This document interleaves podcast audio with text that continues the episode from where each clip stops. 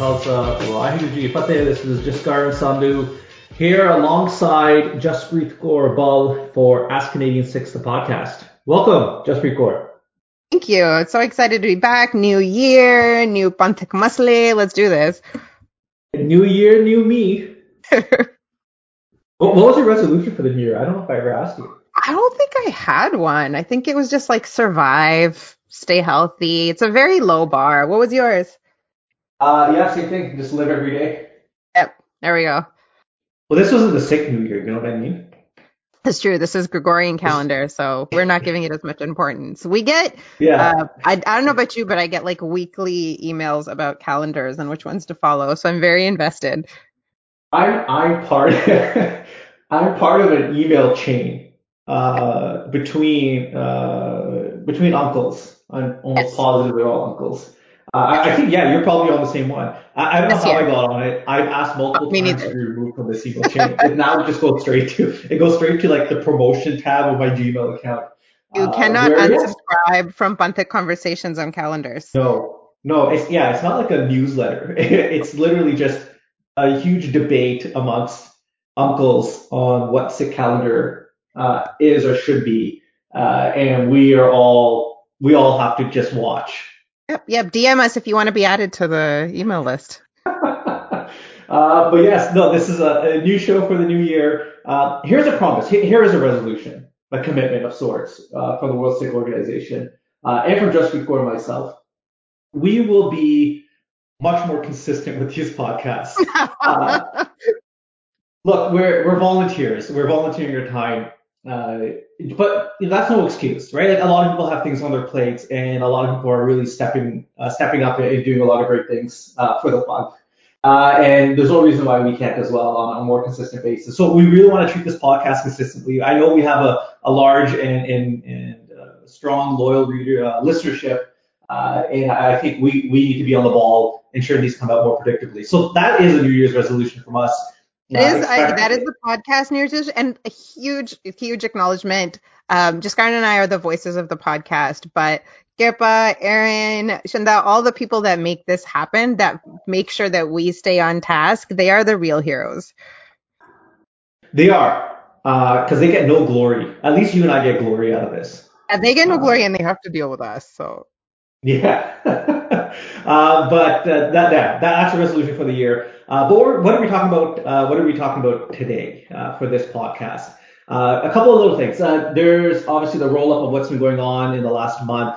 Uh, I think the biggest news of the month has been like Godi Media. Like this, uh, Mm. this term has entered uh, the mainstream of uh, the Sikh Punjabi community, uh, and we we've seen it at work in defaming uh, Ravi Singh and Khalsa Aid. Uh, it went after uh, Raman Brar, a former conservative candidate. Uh, it went after Navdeep Bains, uh, who stepped down from uh, from a senior minister role. Uh, and we've seen it over and over again how the Godi Media has been used to defame Sikhs. Uh, so we'll talk about that uh, and about the farmers' protests in general. Uh, also, it, this feels like ancient times already, but uh, Nav Bhatia, aka Raptor Superfan, returned his reward to the Canada India Foundation less than a month ago, at least at the time of this recording, less than a month ago.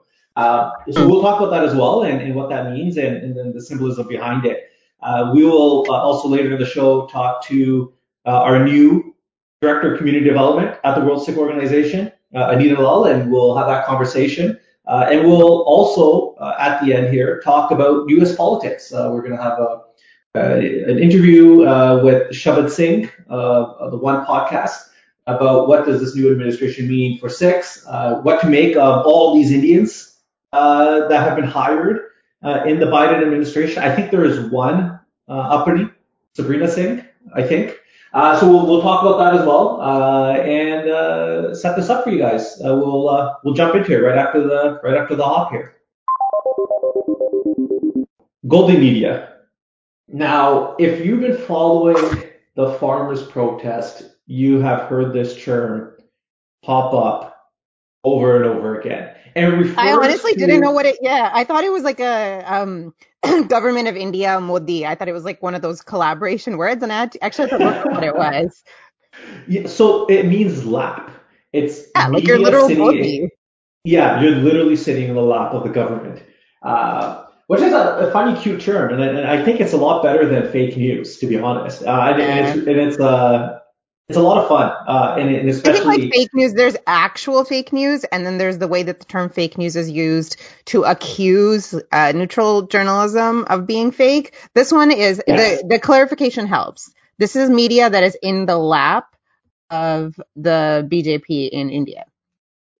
And that's not a surprise, right? For those that follow uh, India and its media landscape, uh, this has been like an ongoing issue of uh, India's press. And so Reporters Without Borders, uh, who does a, uh, a regular annual uh, ranking of world press freedom, India's ranked 142 out of 180 countries. It's like the lowest ranked or one of the lowest ranked democracies in the world. It's underneath places like Myanmar Burma, uh, for example. Uh, so places that we would you know, naturally, uh, not naturally, actually, typically associate uh, where press freedom is, is at risk. India is actually ranked underneath a lot of those places. And so, some of us have had the honor of being on the receiving end of things like ANI News, or so like special acknowledgement to those of our readers who have a firsthand exp- uh, readers, listeners who have a firsthand experience of uh, being written about. Look, and it's no secret. Uh, WSO is often attacked uh, by the ANIs and the Zee medias of the world, and uh, so it, it, look, they what's happening here is media in India is used as an arm of like the Indian state's propaganda and disinformation machine. And uh, the EU Disinfo Lab, for example, exposed a network of, of literally fake news websites, hundreds of them around the world, including here in Canada, where to disseminate.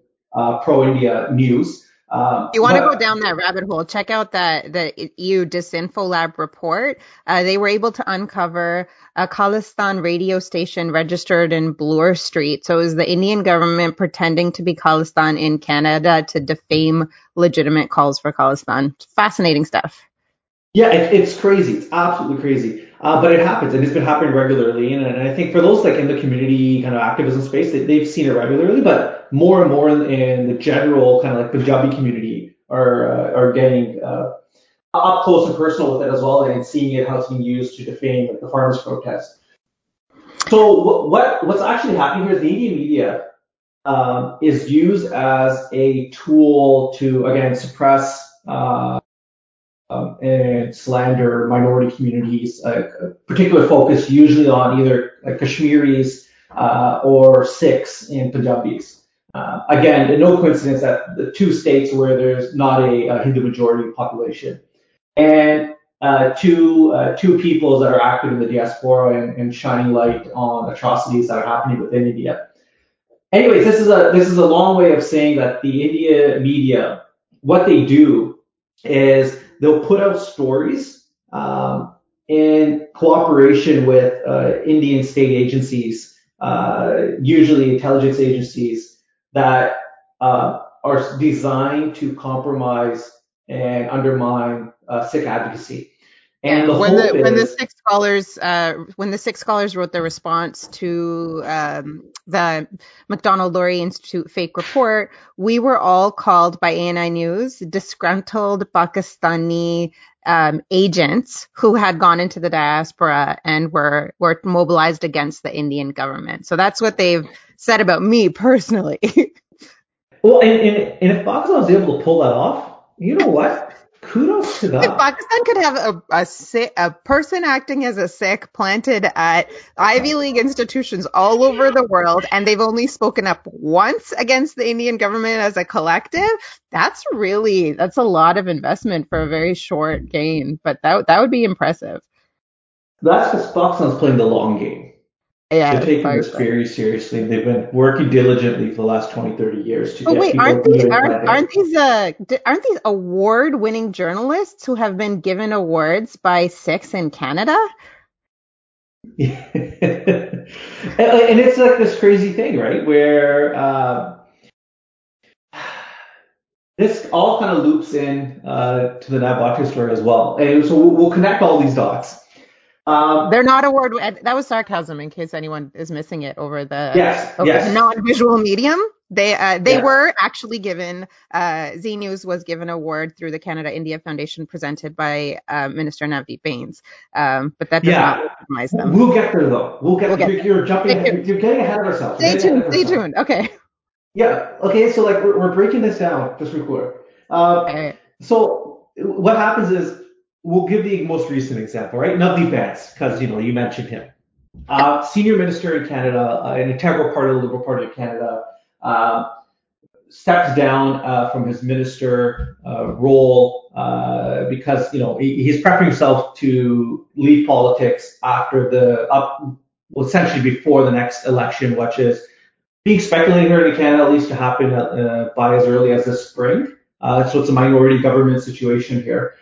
And so uh, sent the signal, look, I'm not going to run again, so I'm going to step down uh, and I'm going to focus on, you know, probably private sector and family and, and what have you, post politics like.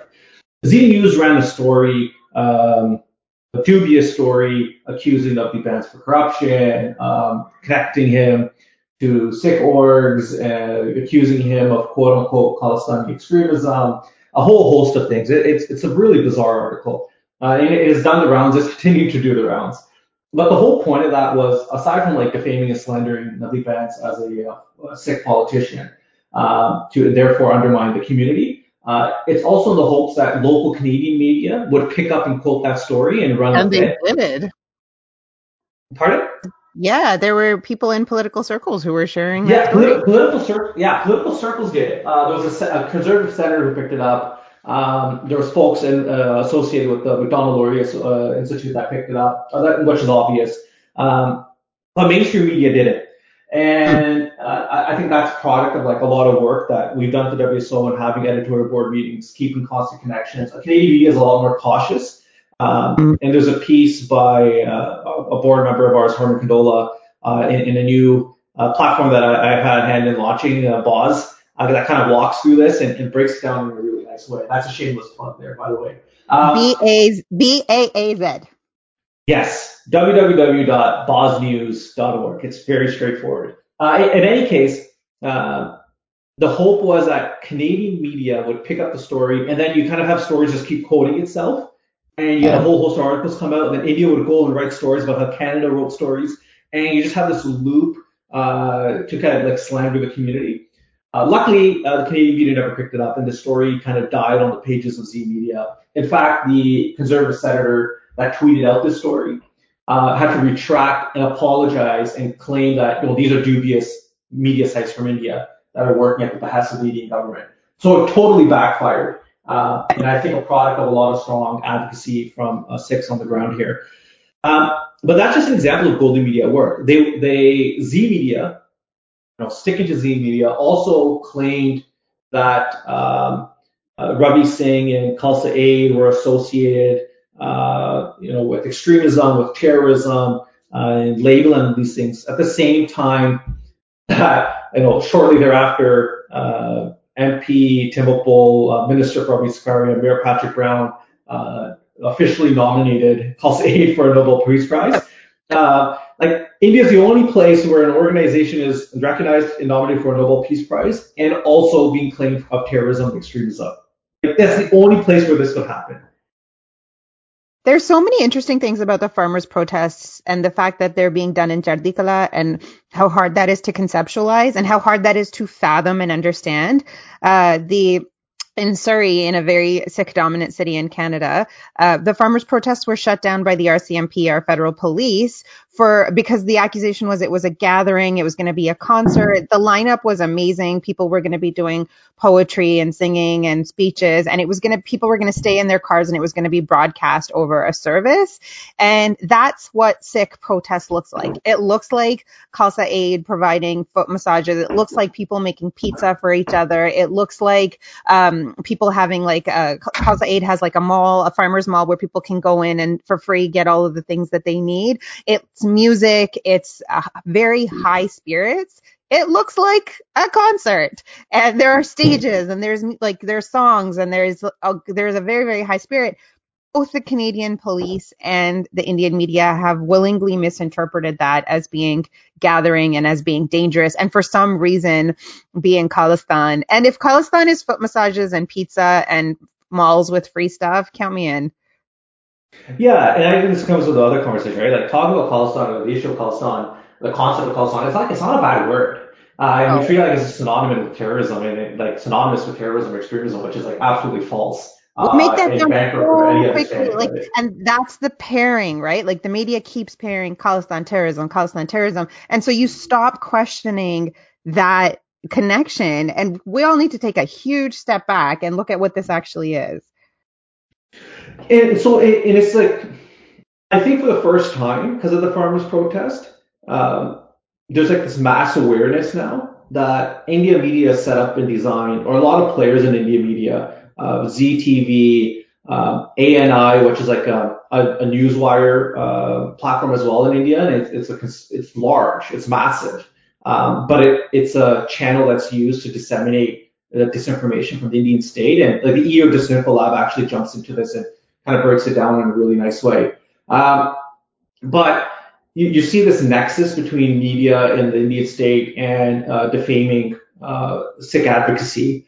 Um, you know, another great example of, of, another outlet is Republic TV. You know, Republic TV is like think Fox News, but even worse uh, somehow of, of India. Uh, and Arnab Goswami, who's the uh, host of Republic TV, is like infamous for this, and he's in, in, the midst of his own scandal and where uh, it was exposed to WhatsApp chats that the Indian government was feeding him information, including a uh, surgical airstrike in Pakistan three days before it would happen. And uh, so like that, that's how tight uh, the government is with some of these news agencies, and it's it's uh, it's how authoritarian states operate, uh, like at the scale and like the industrial scale that it is in India. Uh, and I think a lot of folks in uh, democracies like Canada or, or, or otherwise uh, think the press is free and we can trust what the press says, but obviously with asterisks beside that. Uh, but in India, it's been incredibly uh, compromised uh, Raman Brar, this story I thought was hilarious uh, for all the wrong reasons. Raman Brar is a private citizen, okay? Uh, Raman Brar did run for the Conservative Party of Canada at the last federal election um, in 2019. And he lost. So he's not a sitting MP or anything. Uh, he's also a um, uh, holder of an OCI, so he could travel to India without like essentially like without going through the kind yeah overseas process. Indian citizenship. Yeah. So he goes to uh, India uh, to go to the Delhi the blockade that's happening right now outside the outskirts of Delhi at the farmers' protest. Uh, and he goes there and he's talking to people, he's posting up videos, you know, he's talking to folks, and Republic TV picks this up and Republic TV runs a story saying and claiming that Canada's opposition leader, which is false, he's, he's not he's not Erin O'Toole. Uh, Erin O'Toole is a uh, in no way, shape, and form looks like Raman Brar.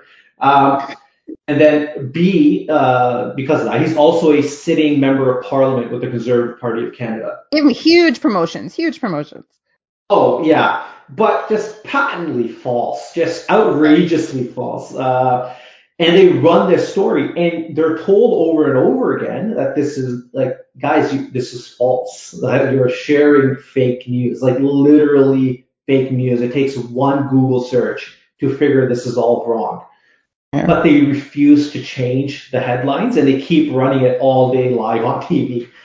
So uh, they combine with it a hashtag of Canada Stay Out. And here's another example of Canada's political parties interfering in India uh, in Indian affairs, which is ironic for a million different reasons, especially from oh, yeah. BJP friendly media outlet. Including, including that Modi uh, was said as much about the capital takeover in the U.S. Like he mildly commented on it, which is what Justin Trudeau did. He mildly commented on the farmer protests. He said, we believe in the right to peaceful protest. He never said anything about anyone else.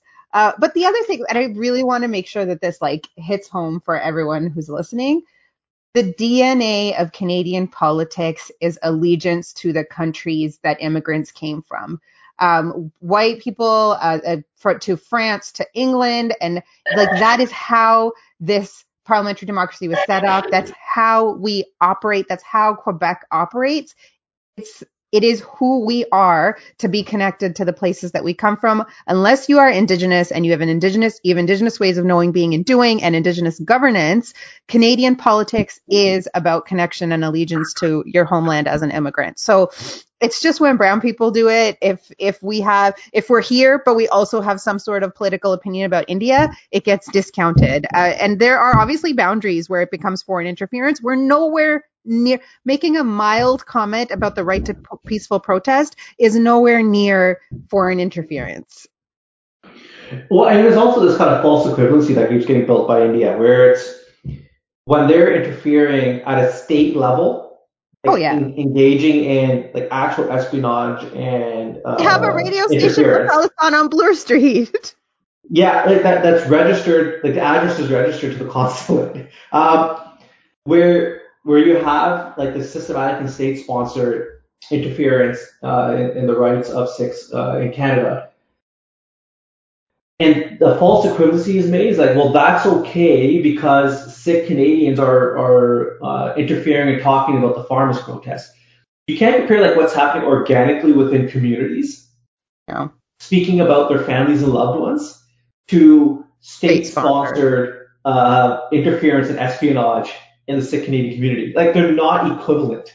Not at all. Uh, so uh, like, we're talking about the Godi media, we're talking about this issue, and we're talking about how Indian media is used, and I, I, I feel like you know it, it is a story that uh, we've talked about often, but it just keeps evolving, right? And it's so critically important to keep an eye on because it is uh, one of those really subtle ways uh, that the Indian state continues to try to undermine uh, Sikh advocacy and, and, and uh, just in general, like the Punjabi community.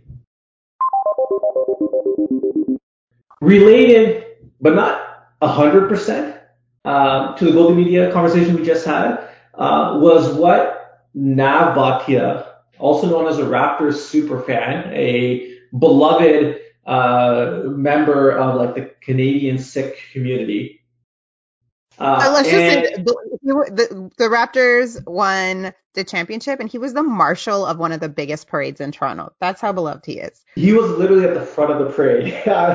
he is he, John's uncle. He is everyone's uncle.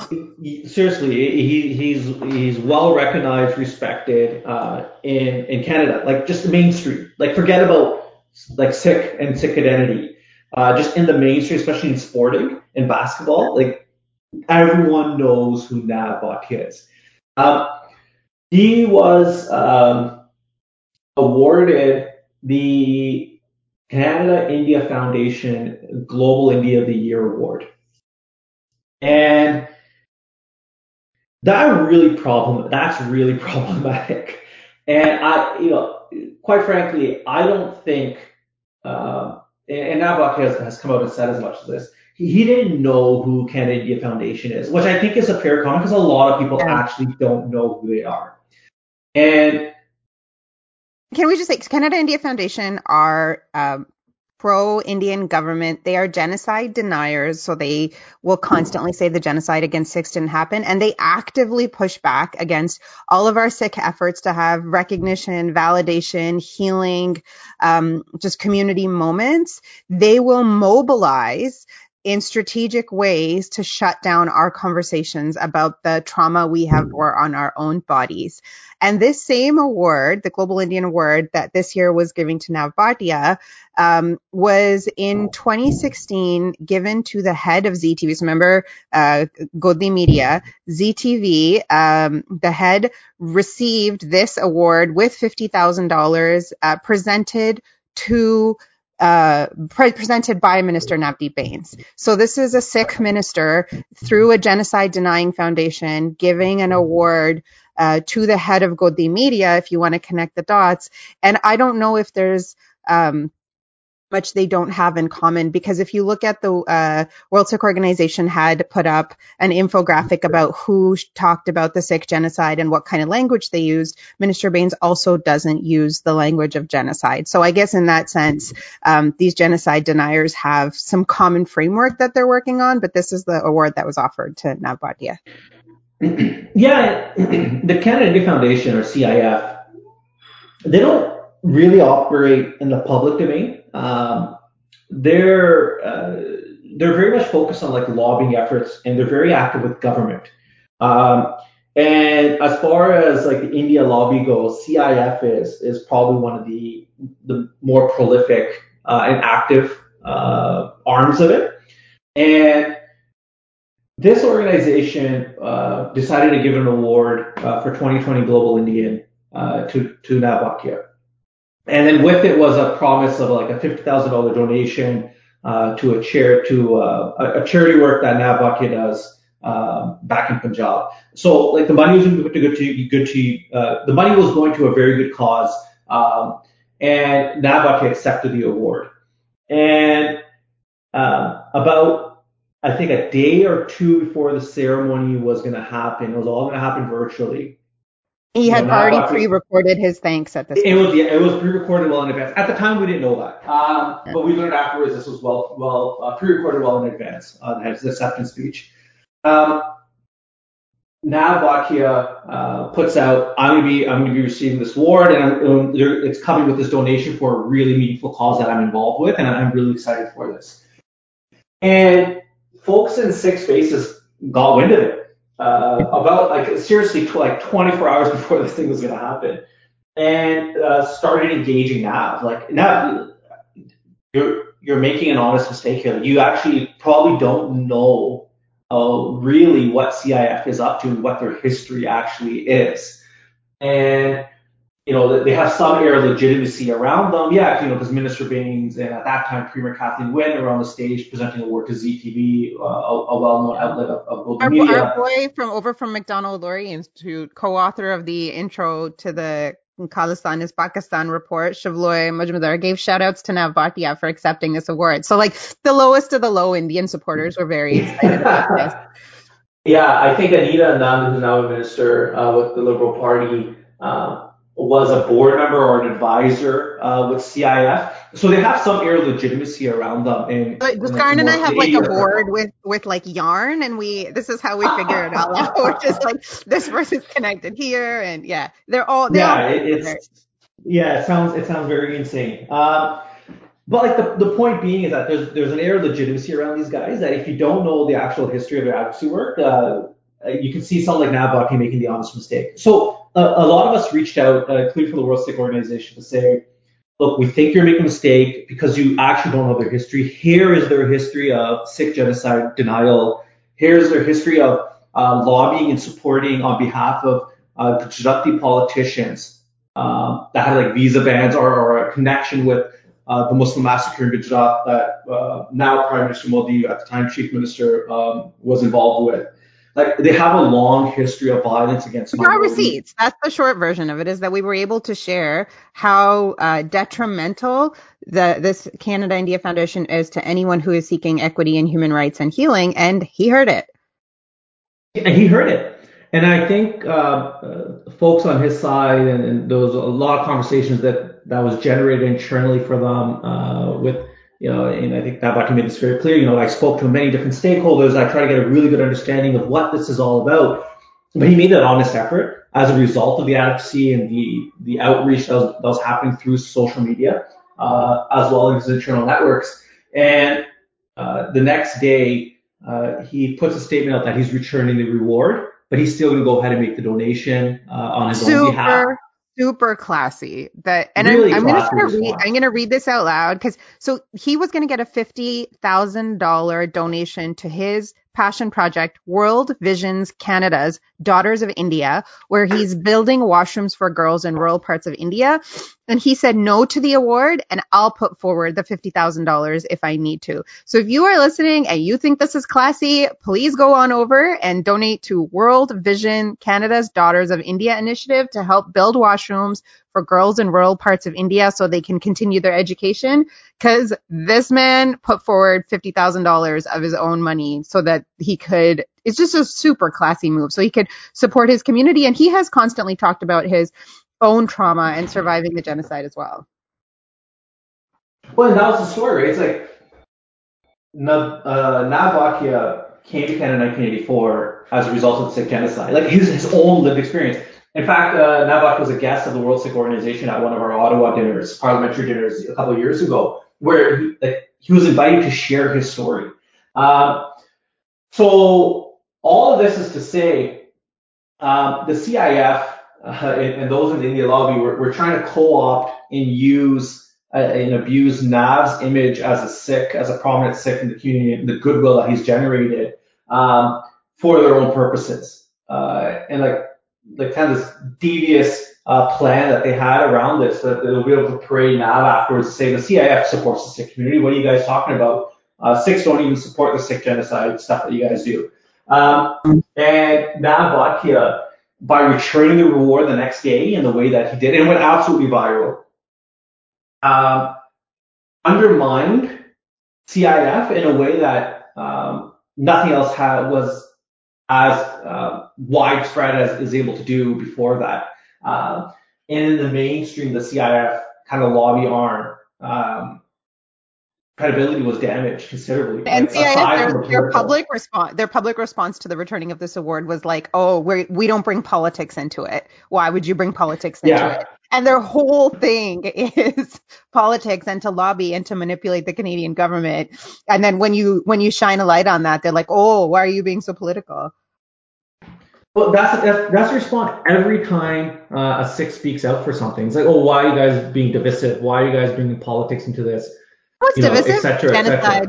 State-sponsored genocide is divisive. Talking about state-sponsored genocide, not divisive. State-sponsored genocide, yeah. divisive. it's like uh, you know, we, we know we know what you guys are trying to do here. Um, and it's it's not cute. Uh, it's actually quite offensive uh, and kind of diminishing, uh, you know, the the Sikh community story uh, in you know what just quite frankly pure evil uh, is sadly not all that surprising either. Uh, but the way that uh, was able to respond uh, was considerable uh, and actually incredibly meaningful. And secondly, I think the Sikh community's ability to kind of articulate and speak um, to folks like this in a way that it couldn't in the past uh, is continuously manifesting itself, right? Like it's continuously manifesting itself in like advocacy wins. And, you know, while sometimes it may feel like you know, what's the point of speaking out? Sometimes it may feel like, is anyone even listening? You know, it, it's tiring, it's exhausting, it uses a lot of mental energy to do this stuff. Uh, let this be a lesson in that it works, right? It really yeah. does, and it has considerable meaningful effect. Um, from the farmers' protests and the help that the diaspora uh, was providing there to um, defaming uh, uh, through, uh, rightfully so, um, an arm of the India lobby machine that has a, uh, has been very prolific and active in, in undermining Sikh advocacy in this country. So I wanted to welcome to our podcast Shabd Singh, who is tuning in from Washington, D.C. Uh, Shabd is the host of a podcast called The One with Shabd. And where can folks find this once they're completely done listening to our podcast? And if they still right. want more Sikh perspectives, where can they find your podcast? Um, the easiest way is if you go to anchor.fm slash the one podcast, uh, all written out, and we have links to subscribe on every platform there. Perfect. Um, and thank you so much for joining us. I know this is a podcast about asking Canadian Sikhs, and once in a while, we like to shift the gaze over to our brothers and sisters in the United States and find out what's happening with an American Sikh perspective. And I don't know if folks have been paying attention. I mean, you're a really small country. You don't make the news cycle that often. but but uh, I heard that you recently had elections, and I wanted to know what's going on. What are your observations with the elections? And uh, let's start with we've heard uh, some talk about there being folks, who, uh, Indians being appointed to the administration, and also Indian folks who have been taken out of certain roles. So, what are your observations on that? Yeah. Um, well, first, thanks so much for having me. It's a pleasure to be on. Um, what we're seeing with uh, the Biden administration is that he he has hired a lot of Indian Americans into this administration. Um, one heartening thing that we've seen in a Tribune uh, article just from the 21st uh, was that there were uh, two members of the the staff that were going to be brought on that after a vetting process were uh, removed from being appointed to anything uh, because they or their family had very close ties to BJP uh, slash RSS uh, organizations uh, in the United States. Um, and, and, so that's something that uh, we can look to as a, a positive. Um, that there is some awareness of the at least the optics of what that means to bring in folks with close ties to Indian nationalism uh, into the administration. Um, but uh, aside from that, they've brought on a lot of folks from the, I would say, the uh, uh, kind of center center to uh, center left uh, perspective, or, or, or, what's the word, um, spectrum of politics that happen to be Indian American, and and I think that there's some things that we can draw from that if we look at especially some of the top appointees uh, to the administration uh, from that background. Yeah, that's a it's a bit of a change from the last administration, moving Certainly. away from ethno nationalism as opposed to towards it. And I think that's something that's been a similar tool for both India and the United States in the, these past admin, and current administrations in India. Um, you've definitely seen that as a tool to mobilize folks. Um, what does the current administration mean for Sikhs in general, just everyday Sikhs who are living their lives in the United States? Yeah, so you know, I you know, to take this from the perspective of of Amer- Sikh, you know, Americans living in the states um, and what what it means in the context of uh, politics and the economy in this country for them. Um, you know, uh, like you said, this is a welcome departure from what uh, we've been experiencing for the last four years, where you had an atavistic, outright racist, um, at you know at the bully pulpit every day on the news, um, mobilizing the worst parts of American society and emboldening uh, the the far right. Um, what we have now is what what I would call, you know, just a, a centrist or a neoliberal um, uh, resident in the White House, and the appointees that he's uh, uh, named to very important um, parts of the administration are still something to be concerned about. Uh, we are not out of the woods, so to speak. So why do I say that? Um, if we take the most prominent Indian American that he has appointed to the administration, aside, of course, from uh, Vice President Kamala Harris, who, uh, if folks who paid attention to the primaries and were reading the news are aware that she actually had direct confrontations with Sikhs in her role as uh, Attorney General of California when she barred Sikhs, uh, turbaned Sikhs, from uh, participating in certain government jobs. I believe the specific case that uh, Sikhs were arguing in the context of was one where uh, Sikh was trying to get a job as a prison guard uh, and was not allowed to do that because of uh, his turban. Um, so that that's already something that's concerning. And if we also look at um, her past record, she does not treat uh, in her policies. She did not treat as Attorney General uh, poor people or people of color very well. Uh, mm-hmm. She helped institute and enforce laws that essentially criminalize poverty. Um, you know, ramping up uh, laws against um, or punishment for things like truancy, like skipping school, where even parents could be put in jail uh, for their kids skipping school, things like that. These are obviously things that affect the working class much more than the wealthy. uh, the majority of Sikhs in America are working class. Uh, when it comes to whether they're labor or management, they're going to more generally find themselves on the labor side of that equation. And I think that uh, Kamala Harris's record, as well as Neera Tanden, who is the former uh, president and CEO of the Center for American Progress, which is a heavily Hillary Clinton aligned uh, organization, who has been named the head of the Office of Management and Budget, which is a very high level position with tremendous power uh, over th- over budget, um, and who will have an important, again, bully pulpit to uh, talk about different policies from. Uh, her history is again is neoliberal. It is one that tends to favor management, tends to favor corporations uh, and the wealthy, and um, if we look at, at her record, uh, things she said, policies that she supported in the past, for example, she's completely against Medicare for all, uh, a single payer healthcare system. Uh, if folks know, America is in horrible uh, position because of COVID, and in part it's because of our completely broken healthcare system.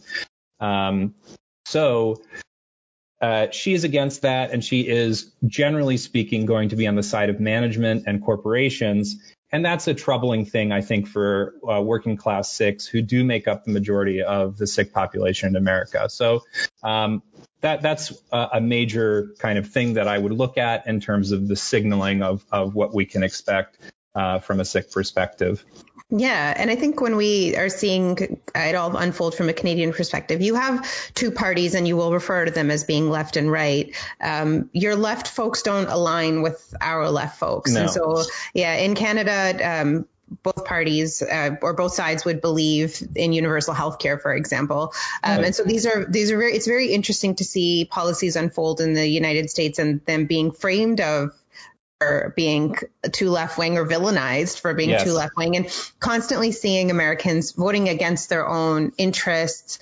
Um, I don't know why you wouldn't want to have extra money during COVID and have yeah. free health, free healthcare during a pandemic. That always feels a little, um, and it, and when you dive deeper, you can understand the, all the very powerful lobbies and mechanisms behind it. But yeah. on the surface, it feels difficult to understand. So a lot of these policies, and I know you touched on neoliberalism, um, what are what do you see with this new administration, um, the way that they approach the world? And we've seen a lot of uh, not just a for the farmers' protest, not just a conversation um, that is Sikh or Indian. It's become a conversation more broadly about neoliberalism across the globe. How do you see the current administration playing into that?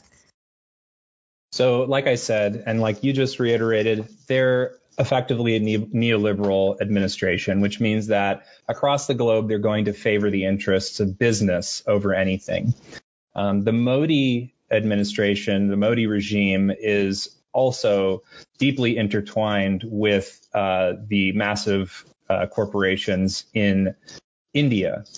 Uh, this says to me, and from analysis that I've been reading, that Biden won't make any kind of a stink about human rights abuses that are going on uh, currently and won't voice um, clear support for uh, the farmers' protests that are ongoing.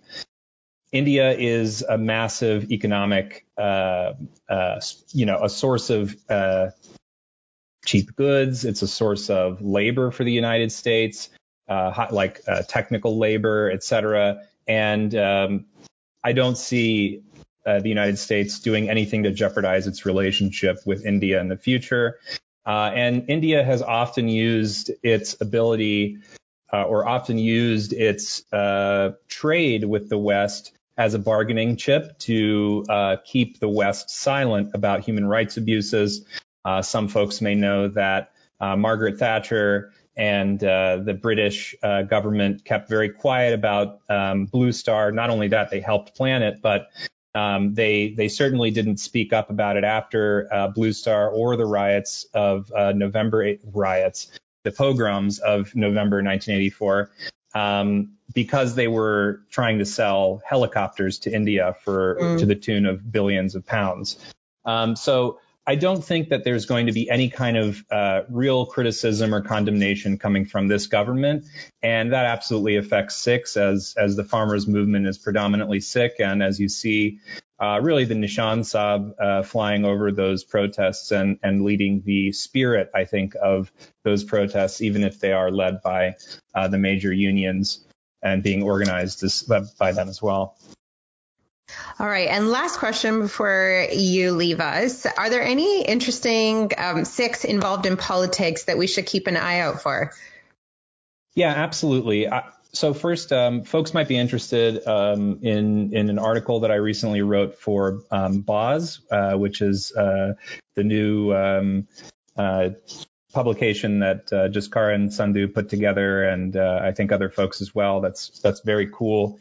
Um, and the article was just about the ideological debate that Sikhs should be having in the American context.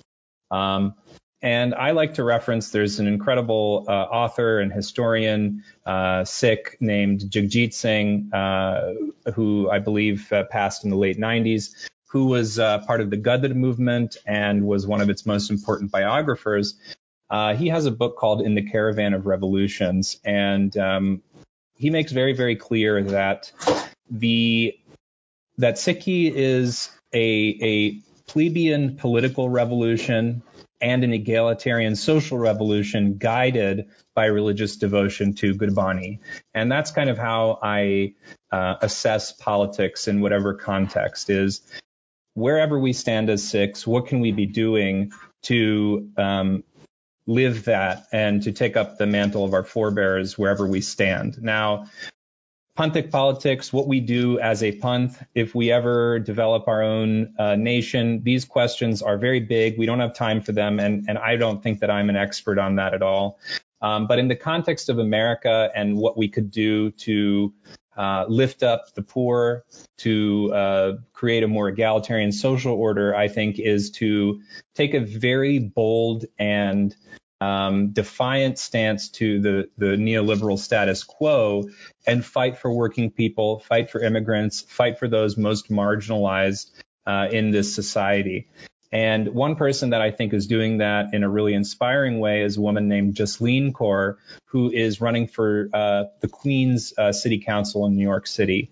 Uh, it's a it's a it's a um, the, her region uh, has over 100,000 residents mostly uh, mostly brown folks, mostly folks from Bangladesh and uh, a lot of people from Punjab um, and and from all over the world who live there.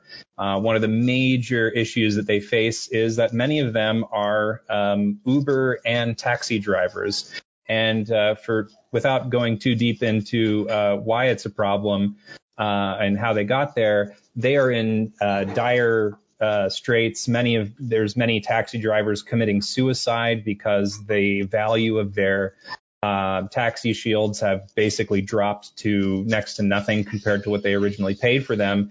Um, and they are a part of a, a big uh, labor movement to create minimum standards and uh, for for taxi drivers and Uber drivers. So Uber and taxi drivers are, are protesting together. Um, Jasleen Kaur is a big supporter of that. Her own father is is uh, participating in that. He's a taxi driver, and in general, she is uh, fighting for things like uh, improved social housing um, and just generally making things better for working people in New York. And uh, fighting for people power versus real estate power, which is the real kind of influence uh, in in New York when it comes to politics and distribution of resources. Uh, so, so I highly recommend checking her out, uh, supporting her if you can. I know that many of your listeners are Canadian, but if you're in the U.S., you can support her. And uh, not to plug myself, but I did interview who, interview her on my podcast recently, and that was really fun. So I think that we can, as Sikhs, wherever we stand, if we want to get involved in these politics and these these uh, you know this, the systems of the countries where uh, we live, let's take up a the mantle of our forebears. Let's uh, fight for social equality and uh, political revolution that sees the re- distribution of wealth uh, be more fair and more democratic. I don't think we could end off on a more positive note. Uh, thank you so much for coming in and sharing your thoughts. I know that one of the reasons we started this hashtag in this podcast was because Sikh voices are underrepresented in the analysis of Canadian politics. I think it's fair to extend that to the United States. We don't often get to hear a Sikh perspective. And so we're very grateful that you came on today and shared all of that information. Uh, it's, it's, my pleasure, and uh, I really love what World Sikh Organization does. So uh, kudos to all of you for your work, and uh, I again really really grateful to be on. Well, that's it for this month's uh, episode of Asking Sikhs the podcast. From Jaspreet Kaur and myself, thank you so much for listening through all of this. Thank you for tuning in every month. Thank you for sharing. Uh, please continue to do so. it this only works if people listen. Um, now, if you ever want us to cover something specifically, uh, if you want to talk to someone, never hesitate to give us a shout. Either you can DM either Kaur or myself, uh, whether on Instagram or Twitter or wherever it is, uh, or really easy at World Sikh Org uh, on every single social media platform. Uh, feel free to shoot us a message. Uh, if you have words of encouragement, always nice. If you want to criticize us, also acceptable. Don't worry about it. but really, really important Everything that we do at the WSO is done by volunteers. This is only possible with your donations. Consider going over to worldsikh.org uh, and click on Dasvand right there at the top bar of the navigation uh, part of the, the website. And the Dasvand program is a new program we've launched as an organization, uh, either for monthly, monthly or annual donations that really help to sustain the work that the organization does. So if you appreciate this podcast, if you appreciate uh, you know, the legal work we do, uh, the community organizing work we do, the youth empowerment work we do, um, and so on and so forth, please donate because it really is only possible with your Dasvand. It really is. Uh, so with that, we'll see you uh, next month from Jaspreet Kaur and myself. Vaheguru Ji Ka Khalsa. Vaheguru Ji Fateh.